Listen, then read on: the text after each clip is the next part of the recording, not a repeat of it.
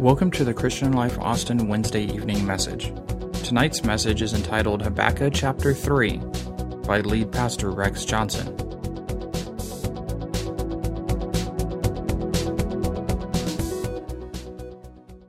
Now, tonight we're going to finish our series on Habakkuk. How many have enjoyed Habakkuk? We're going to finish our series. Amen. We're going to finish our series. We talked about when God seems unfair. And uh, we, last week we talked about the waiting game. And tonight we're going to talk about worshiping. And uh, we're, not, we're not trying to talk about it in a sense of emotional worship. We're trying to talk about in a sense of living a lifestyle of worship. If any man be a worshiper, John 9 31, if any man be a worshiper, in other words, if that's your occupation, him God heareth. If any man be a worshiper, not just somebody that waves a little handkerchief every now and then and say, Woo, I felt it. But if anyone lives a life of worship, I mean, you walk in worship. This is who I am. You see this ephod? It's who I am. I wear this all the time because I praise Him all day long. And that's what we are. So turn to somebody and say, I'm going to help the pastor tonight. We're speaking on tonight coming out of the dip. That's not snuff. We're coming out of the dip tonight. You may be seated. You're awesome people. I love you very much.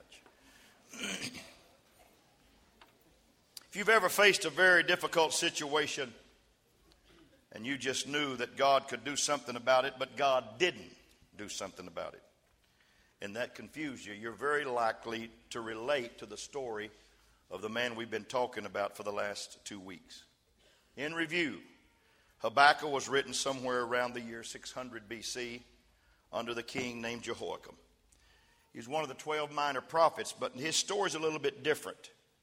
See, prophets represented God's message to the people, but Habakkuk was the only prophet that actually represented the people's message back to God.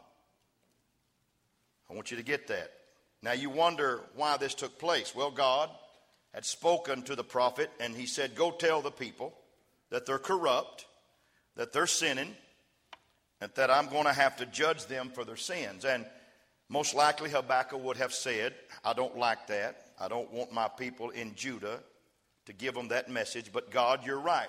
They are corrupt, they are vile, they're violent, and so I understand. But here's the part that messed Habakkuk up.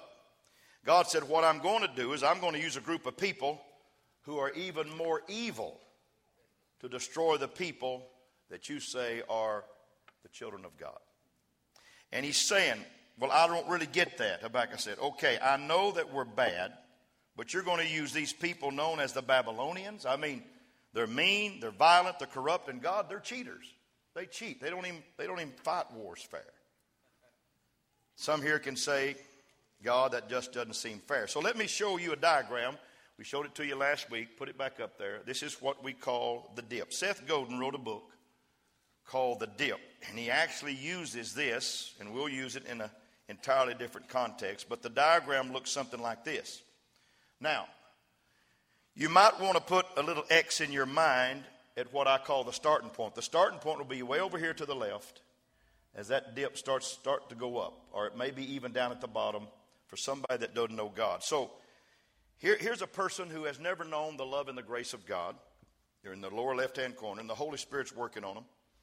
And as the Spirit draws them, they, they call out the name of the Lord, and what they find is absolutely a new life in Christ. Because when they start believing that He is, and that He's a rewarder that diligently seek Him, God Almighty somehow just finds a way to save them. And they're born anew, their sins are forgiven, they're filled with the Spirit, then all of a sudden there's this meteoric broom, spiritual high, and they're changed. How many remember that day? How many? Come on, come on, you remember that? Let's get excited. Not everybody at one time, because man, we're. And they pray, and God answers their prayer. And there's there's these little God coincidences everywhere they go, and, and, and, and they stay on this spiritual high. Anybody relate to that? You remember when you found the Lord? I remember when I found the Lord, the night I found the Lord, my Sunday school teacher was the ugliest woman in our church. And God let me see her as beautiful. And I went over and hugged her. And she kissed me, and oh, God. I was a little nine year old boy. I didn't need that. I just wanted to hug her. But life goes on. And yesterday, God answered your prayer immediately, but today He didn't. And we wah, wah, wah, wah, wah, we wait. And God, I thought we had this deal. Every time we prayed, you did what I wanted you to do, and now you don't. What's going on? Or some, something bad happens when someone who is innocent and you say, God, that's not fair. That's not right. God, I thought it was always going to be good, but it's not so good, and you could do something about it, but you're not. I don't get it. Be honest. How many of you have ever had a time or a talk like that with God? Let's talk. Come on, raise your hand. I have. A bunch of you would say, I can relate to this type of time. We've called it in our series last week, the first week, a crisis of belief. Write that down a crisis of belief.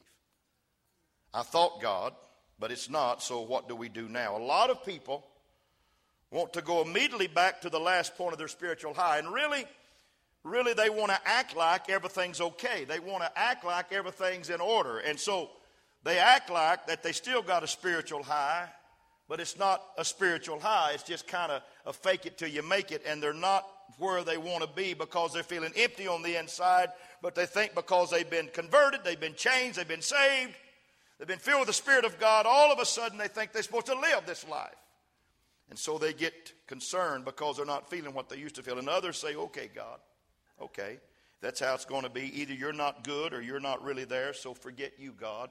I won't, I will go back to a life without you. And that's happened in biblical times, it's happened in modern times, and it'll happen in the future. And that's what we call the crisis of belief. So here's the question. In fact, if you want to put a little X in your mind here, you might, you might understand that that dip goes up and then it goes down. And about where that arrow's pointing is where Habakkuk was in chapter 1. Because Habakkuk was living in this God, I know you're able. I know you're able to give us this high, but I'm living in this dip. You're not doing what I think you should do. And so he's questioning God. He's asking God. He's wondering why God is not doing what God should do. And so then the second chapter rolls along, and he might have moved about an inch or two to the right, but he's still in the dip, maybe a little lower now, because now he's in a waiting process. The first chapter is I wonder. The second chapter is I'm waiting. And you, you say, How do we get out of this? How, how do we go so high and then come down and live in this thing? And how do we get out of this thing? I'm glad you asked. Because that's where we're going to go tonight. Because I, I believe with all my heart, what God wants to do in this service tonight is to give us a chapter 3 level of living. Put it up there. A chapter 3 level. Say chapter 3 level. Now, let me tell you before I get started. This is one of my favorite chapters in all the Old Testament. I'm so glad that we finally got to chapter 3 because I want to talk about chapter 3. In the New Testament, the way of actually representing this principle is found in the book of James. He said, Consider it pure joy, my brothers, whenever you face trials of many kinds or any kind because you know the testing of your faith develops perseverance. Everybody say perseverance. And perseverance must finish its work so that you may be mature and complete without lacking anything. Can I tell you something? When you are not lacking anything, it's because you have matured and because you've learned how to persevere, because life is not a dash it's a marathon. I've got a man in our church that's going, going this Thanksgiving down to Cozumel to run and do a triathlon. And I asked him, so tell me what it is. It's a 112 mile bike ride. It's a 2.4 mile swim. It's a 26.3 mile run or two mile run. It's a marathon. It's a marathon. It's a marathon. And I said, have fun. But sometimes in this Christian walk, it's, it's triathlon in the land, on the sea, in your car, driving down the road, you're going to face situations. But we got to get tough in this hour. Christians many times think that everything is just in the hands of God, and it is.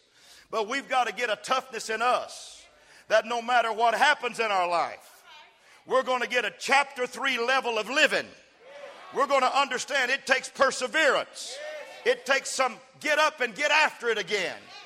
The only difference between a man that's victorious and a man that loses is how many times he gets back up after he's knocked down. You got to keep getting back up. You got to keep getting back up. You got to keep getting back up. And one day, hell will say, I just can't defeat that attitude. Stay with me now. So, with that foundation laid, let's lay, let's, let's dive into Habakkuk chapter 1, verse 1. Chapter 3, verse 1. It says a prayer of Habakkuk the prophet on Shigoi, Goinath, Gianath, whatever. on Oshigo. I'll just call it Shigo.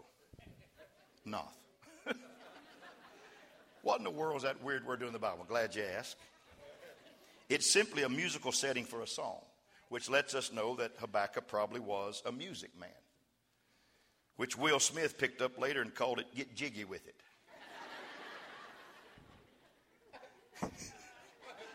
that didn't cost nothing, just.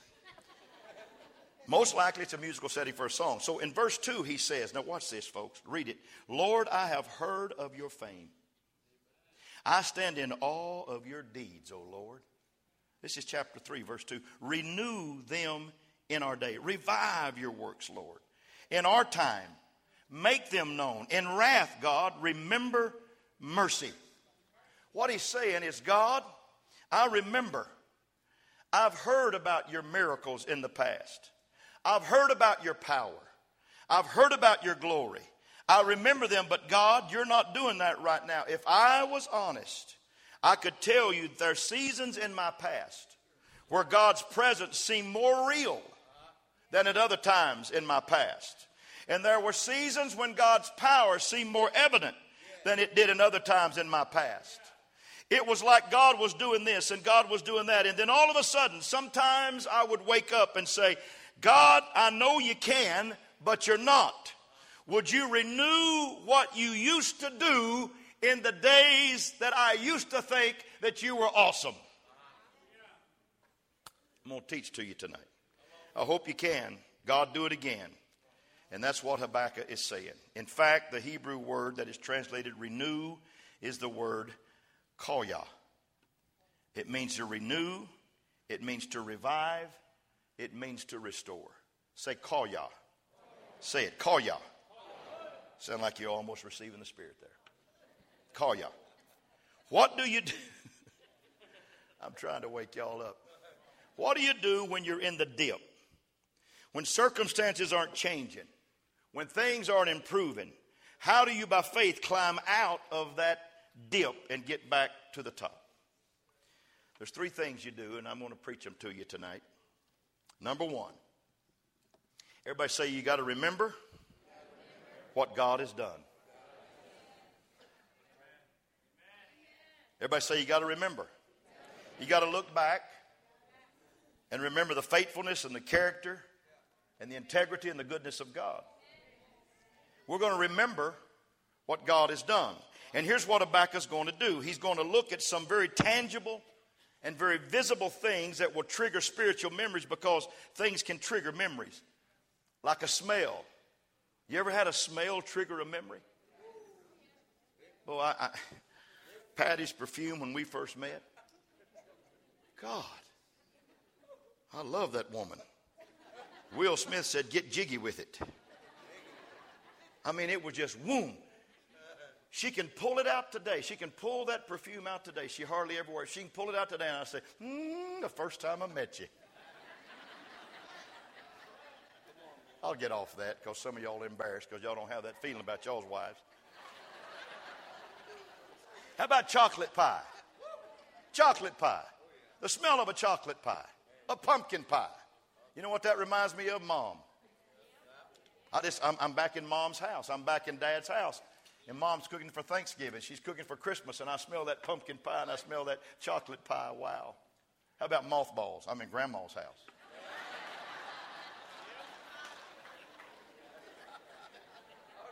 I don't know what it would be, but there are certain things that trigger memories in our life. It could be a song. The other day, the other day, I was in a place and I heard Dobie Gray singing Drift Away. Give me, you with me? Give me the beat, boys, that frees my soul. I want to get lost in your rock and roll. Son, I felt like Michael Jackson, this moonwalk. You know what I'm saying? It was awesome. You know what it reminds you? It, some of you that's in my in my life in, in, in, my age, you know what I'm talking about. You remember that first date and you heard Dobie Gray sing that.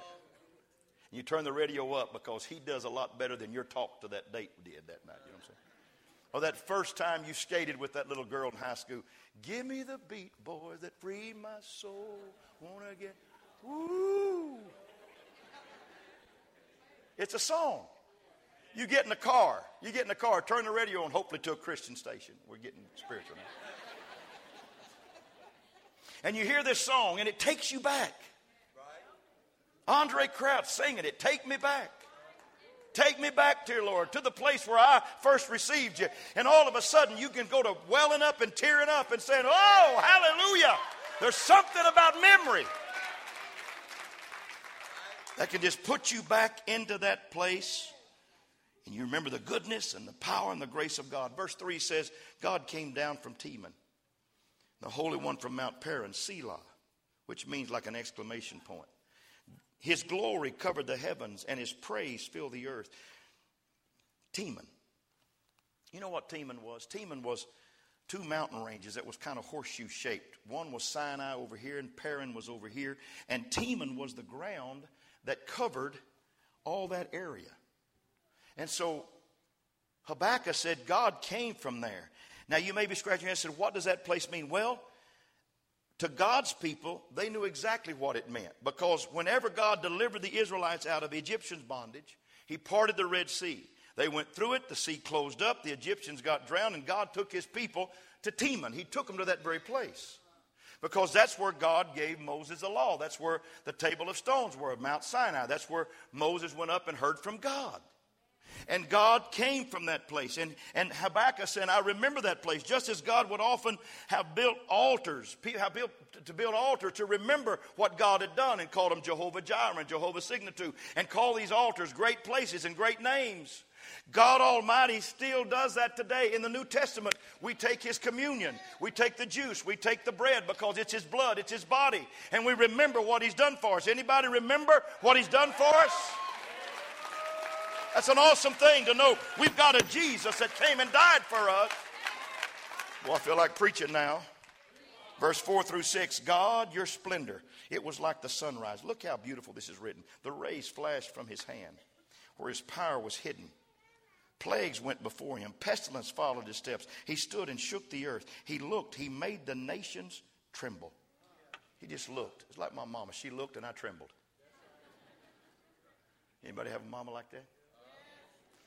When I was, uh, when, when mama was just about ready to call it a day, she looked at me one day and I still trembled. And I'm pastoring this church for a long time. Mama could look and I'd tremble. But God looked and nations trembled. That's the God that we serve. Anyway, he looked in the nation, and the ancient mountains crumbled, and the age old hills collapsed. His ways are eternal. And then for the next eight or nine verses, from 7 to 15, Habakkuk just starts talking about the display of God's power through nature. He said, I remember you guided your people by fire and by a cloud. And I remember you fed us with bread from heaven. And I remember when the waters parted and we walked through.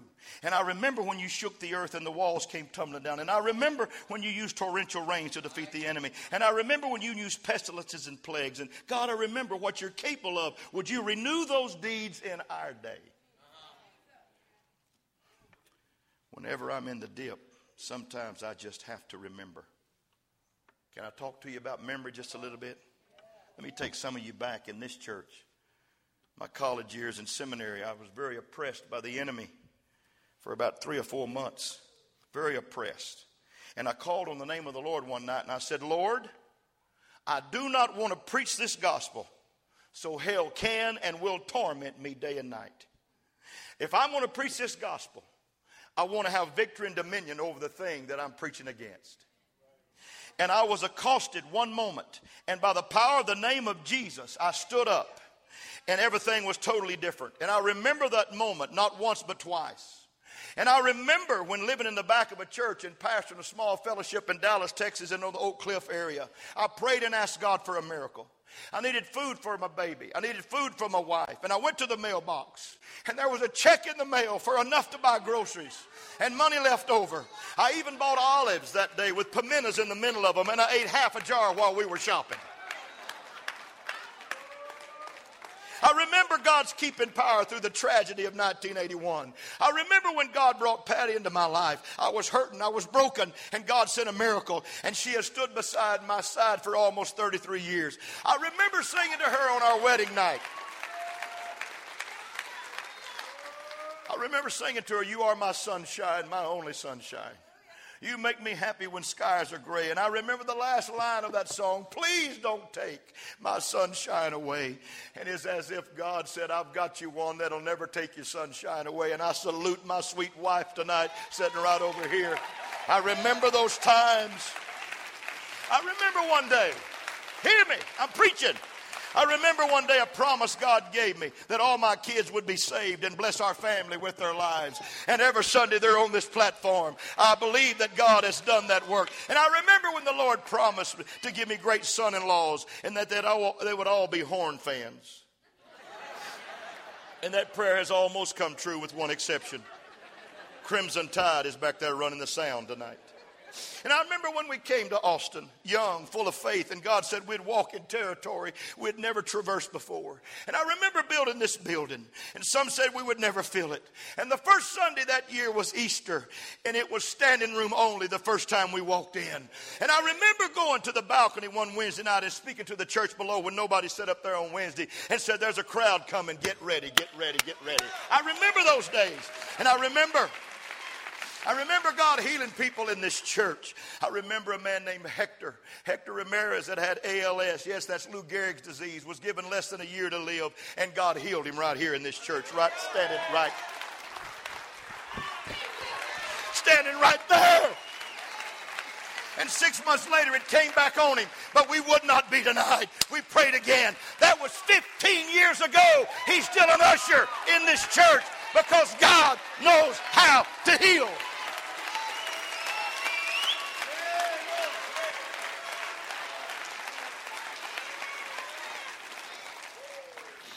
Remember one time a lady fell through the attic onto her back, eight foot fall. And the doctor said she broke her back in such a place she would never walk again. Two weeks later, she walked in this church. She's still walking today. And I remember one Sunday morning when five couples lined up here and they could not have children, they couldn't conceive. And we prayed, and 10 months later, there were five new babies in this church. And before it was all over, there was a grand total of 15 babies. And one couple that had four of those kids begged me to stop praying for them. Ha! Ho! I'm telling you, God's good. God's great. God's awesome. He's powerful. He's a healer. He's a savior. Yes, he is. Yes, he is. Yes, he is. Somebody, can you remember? Can you remember?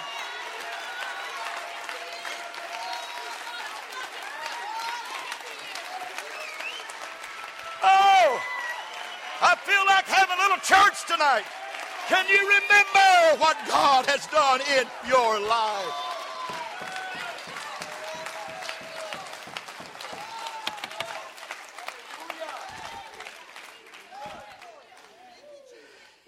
I'm from West Texas. There are standers and there's squatters in West Texas.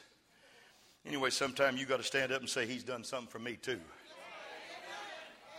Somebody said, Well, Pastor, mine's never been anything like that that happened in my life. It doesn't have to be that dramatic. For those of you who've been believers for any amount of time, I guarantee you, if you think back, God will show you some things He's done in your life. You come to church and God gives you a word fitly spoken, like an apple of gold in a pitcher of silver.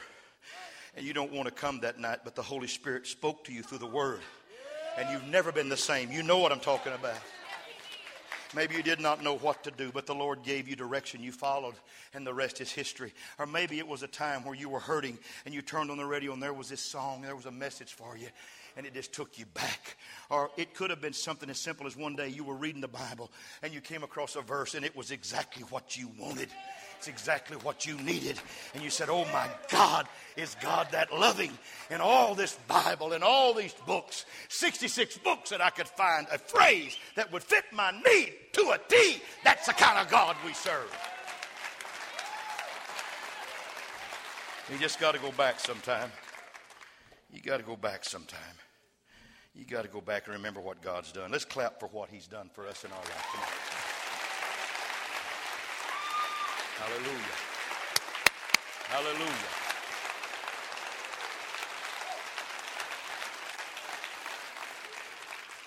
Second thing you have to do, you have to accept what God is doing.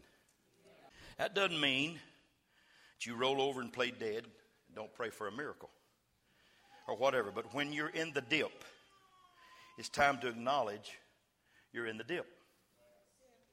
But that doesn't change who God is. It doesn't change who you are. You're just in the dip. Or if God has directly spoken as he did with Habakkuk, if God has spoken and said so, then you accept what God has said. Because too many Christians don't. And they are what I call hits Christian, H I T S, head in the sand.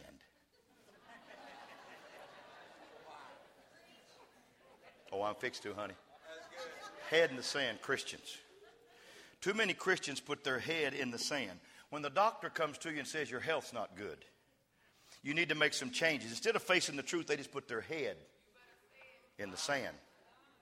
When their marriage is in trouble and the spouse says, hey, we need counseling, they say, oh, no, I think it'll work out. We don't need anybody. Pastor can't help us. Counselors can't help us. They got their head in the sand. Sometimes when the finances are bad, people say, But I want that house. I want that house more than I want anything. So they buy the house on faith and they put their head in the sand. When a storm is coming, some Christians don't prepare. They don't face the truth. They just put their head in the sand. And maybe God is saying to you, Pull your head out. Can I talk to you real serious right now? We're in a mess in this world. Anybody know those initials about those soldiers? Anybody know what I'm talking about? I don't want anybody kidding to them here that's come looking for me tonight. I won't tell you where I live, but the ISIS soldiers are coming. Daniel prophesied about a beast that would come that you can't even identify. Said, but he has iron teeth that'll chew you and, and bite you down, and he'll stomp the residue with his feet. We are living in a day, folks, when spirits are coming up out of every hollow. You hear me? There is an antichrist spirit that is alive and well on planet Earth right now.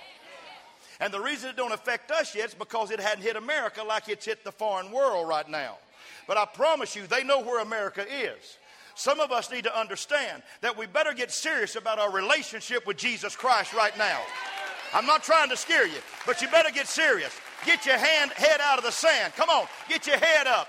Get your eyes open. Jesus Christ is for us, but we've got to be strong in this hour. We've got to be relentless in this hour. We've got to believe that God can do and will do anything now.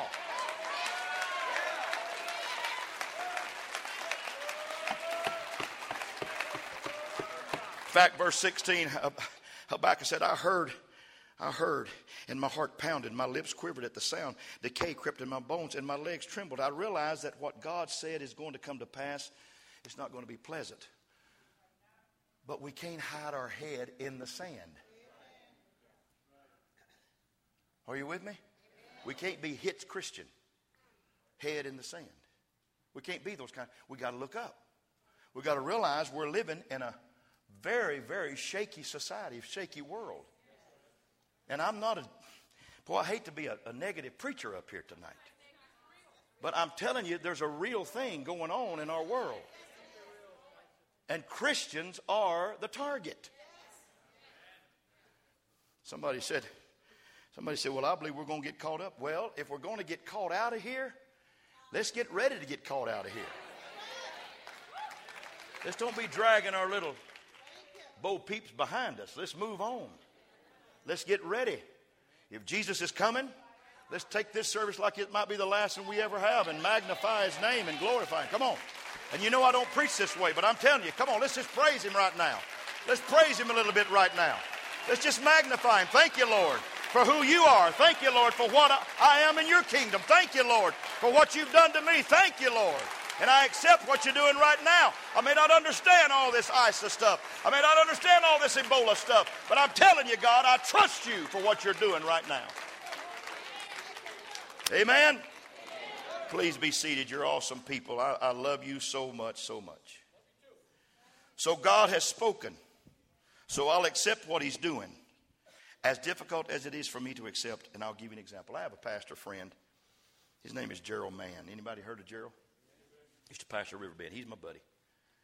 And uh, he really, he really, if he felt better, I think he'd, he'd be at church over here quite a bit. And I, I say that without any reservation because his son has said many times he's suffering from dementia and Alzheimer's.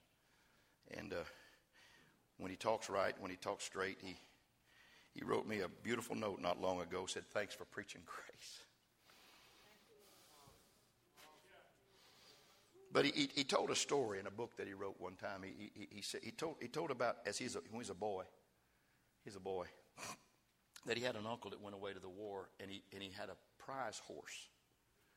And, and that horse was left in Gerald's keeping. He said, Gerald, I want you to feed this horse. I want you to water this horse. I want you to walk this horse. I want you to ride this horse. I want you to treat this horse just like it's yours. And he said, Son, if I don't come back from the war, it is yours. I believe you'll take care of it the rest of his life. And, and Gerald just was out of his mind, a little 10, 11 year old boy, just out of his mind. And he kept that horse and he rode that horse and he petted that horse and he went out some, some nights and he said, I even slept with him in the corral. I was in the barn with him. I didn't want to leave him because he was such a great horse and I loved him. And for three years, he took care of that horse. And one day, he got, got home from school and ran out to the barn and the horse was gone. And he uh, come back to his mother and he was crying. He said, Where's the horse? And she said, Honey, your uncle came home from war. And he came and took the horse. And Gerald started saying, It's not fair. It's just not right. It's not good. She said, Honey, listen. Everything we have, everything that is ours, is only on loan. We don't, we don't own anything. We're just pilgrims. God, mercy. So remember what he's done and understand that when things are taken from you, when loved ones are gone, when people take flight from you, when folks walk out on you, when families, when sons say, I don't want this gospel, when daughters say, I don't want anything to do with it, just understand they're God's kid. He just gave them to us on loan. And do the best with what you have, what God's given you. Are you with me? Are you understanding what I'm trying to say? Because we are a children of God, and God owns everything that we have. Amen. Come on, you, can you give him that kind of credit? He owns it all. He owns it all. Now, here's the beauty and power of whatever you're going through, and this is this. Number three, and I close. Habakkuk teaches us to trust what God is going to do. Remember what he did, we accept what he is doing, and we trust what he's going to do. And this is found very, very clearly in the book of Habakkuk, chapter 3. He says, I will, I will do, yet I will wait patiently for the day of calamity to come on the nation invading us. I'm going to wait. In Babylon, they're going to get theirs because God has said it so. Then in verse 17 and 18, he says it this way. This, if you ever read this, it's powerful. He said, Though the fig tree does not bud, and though there are no grapes on the vines, and though the olive crop fails, and the field produces no fruit, though there are no sheep in the pen and no cattle in the stalls, and I put parentheses, though I have no reason to rejoice, yet I will rejoice in the Lord. I will be joyful in God my Savior. Can somebody say hallelujah? hallelujah. Anyhow. Say hallelujah. hallelujah. Anyhow. I don't care if the stalls are barren, if the fig tree doesn't bud. Hallelujah. Hallelujah. Hallelujah. Hallelujah. I will bless the Lord at all times. His praise shall continually be in my mouth. Hallelujah. In your life, It may be that even though my spouse said, Till death do us part, and didn't live up to the word of that phrase that she quoted, I will rejoice in the Lord my God. Say hallelujah. Even though I raised my kids to be better and they're making very scary decisions right now, yet I will trust in the Lord my God. Hallelujah. Anyhow, even though we've prayed physically for someone to get better and they're actually gotten worse, yet I will trust in the Lord my God. Hallelujah. Anyhow, even though our house will not sell and we're on the line, and I will yet trust the Lord my God. Hallelujah. Anyhow, even though my finances are tough and it costs $400 to fill my gas tank, yet I will trust in the Lord my God. Hallelujah. Anyhow, even though I don't like it, even though I don't understand it, even though I know He could and should, but He hadn't yet, I will trust in the Lord my God. Hallelujah. Anyhow, clap your hands, rejoice in that. That's chapter 3 type of faith. Glory. Glory. You know, the first 10 years of my relationship with the Lord, I, I received the Lord. I was baptized when I was seven. And I received the Spirit when I was nine. It stuck. It's still here. First couple of years of my life, 10 years, I had a lot of power, but I was immature. My faith was young. Had a lot of power, but a lot of zeal, but didn't have a lot of wisdom. And 55 years later, I can say this, and I'm, I'm going to put it on the screen. I, I, I wrote this for you. I've walked with Jesus far enough, for enough yesterdays, to trust Him with all of my tomorrows. I want you to say it with me. I've walked with Jesus for enough yesterdays to trust Him with all of my tomorrows. I've walked with Jesus for enough yesterdays to trust Him with all of my tomorrows. I pray you experience that. If not yet, one day. Watch this last verse, verse 19. He said, The sovereign Lord is my strength. He makes my feet like the feet of deer. The King James calls it hinds feet. He enables me to go to the heights. You know what hinds feet really is, and I know you folks are smart enough to figure it out. But a deer has the ability when they're climbing to put their rear heels in the same tread that the front ones grabbed on the way up. If the front one reached over a rock that was slippery, then when he pulls up, the hind feet grab the same over the rock experience. It doesn't reach and grab like a horse. Horse doesn't have that. Deer have that. And they can reach and grab, and then those hind feet will come up and touch the same spot. If I make a footprint here with my front paws, my rear paws will make the same footprint in the same place. Wow. What he's saying was he gives us climbing power. Hallelujah. He gives me climbing power. And even though the fig tree doesn't bud and there's no animals in the barn, yet the Lord is in his holy temple. Be still all the earth before him. The righteous will live by faith to and for. God's word will be true. I will find strength in my hope in the Lord my God, and he will take me to new heights. So when you do the Habakkuk, when you do the Habakkuk, what does his name means? It means to embrace, it means to wrestle. That's what it means. Even when you're in the dip and you don't understand, you continue to embrace God. Even perhaps wrestle with him. God, I don't understand, so I'm going to push back. Forgive me for pushing back, but I got to get a grip. I love you, Lord, but I just don't understand. Keep embracing, keep wrestling, because I promise you, the only way to get out of the dip is to praise your way out. I preached.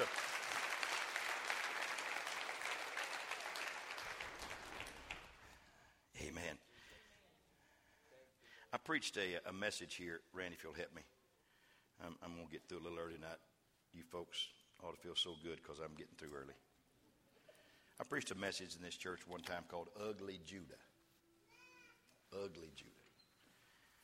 When Judah was put in the pit in the field, Reuben put him in. Reuben means unstable. There's a lot of unstableness in the world that'll put you in a pit. There's a lot of things that can happen in your life that'll put you in the pit. But you know who got him out? Judah got him out.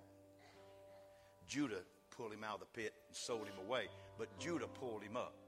The only thing that'll get you out of a pit that unstableness puts you in is praise. Judah means praise. So if unstableness has got you in a place, why don't you let Judah bring you out of that place? Why don't you just praise your way out?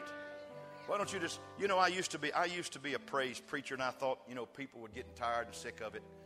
But there's a, there's a lot of churches that have lost the ability to absolutely praise their way out of situations. I'm telling you, praise is calmly for the upright. Amen. It's a, it's a, it, this is an occupation. This is what we are.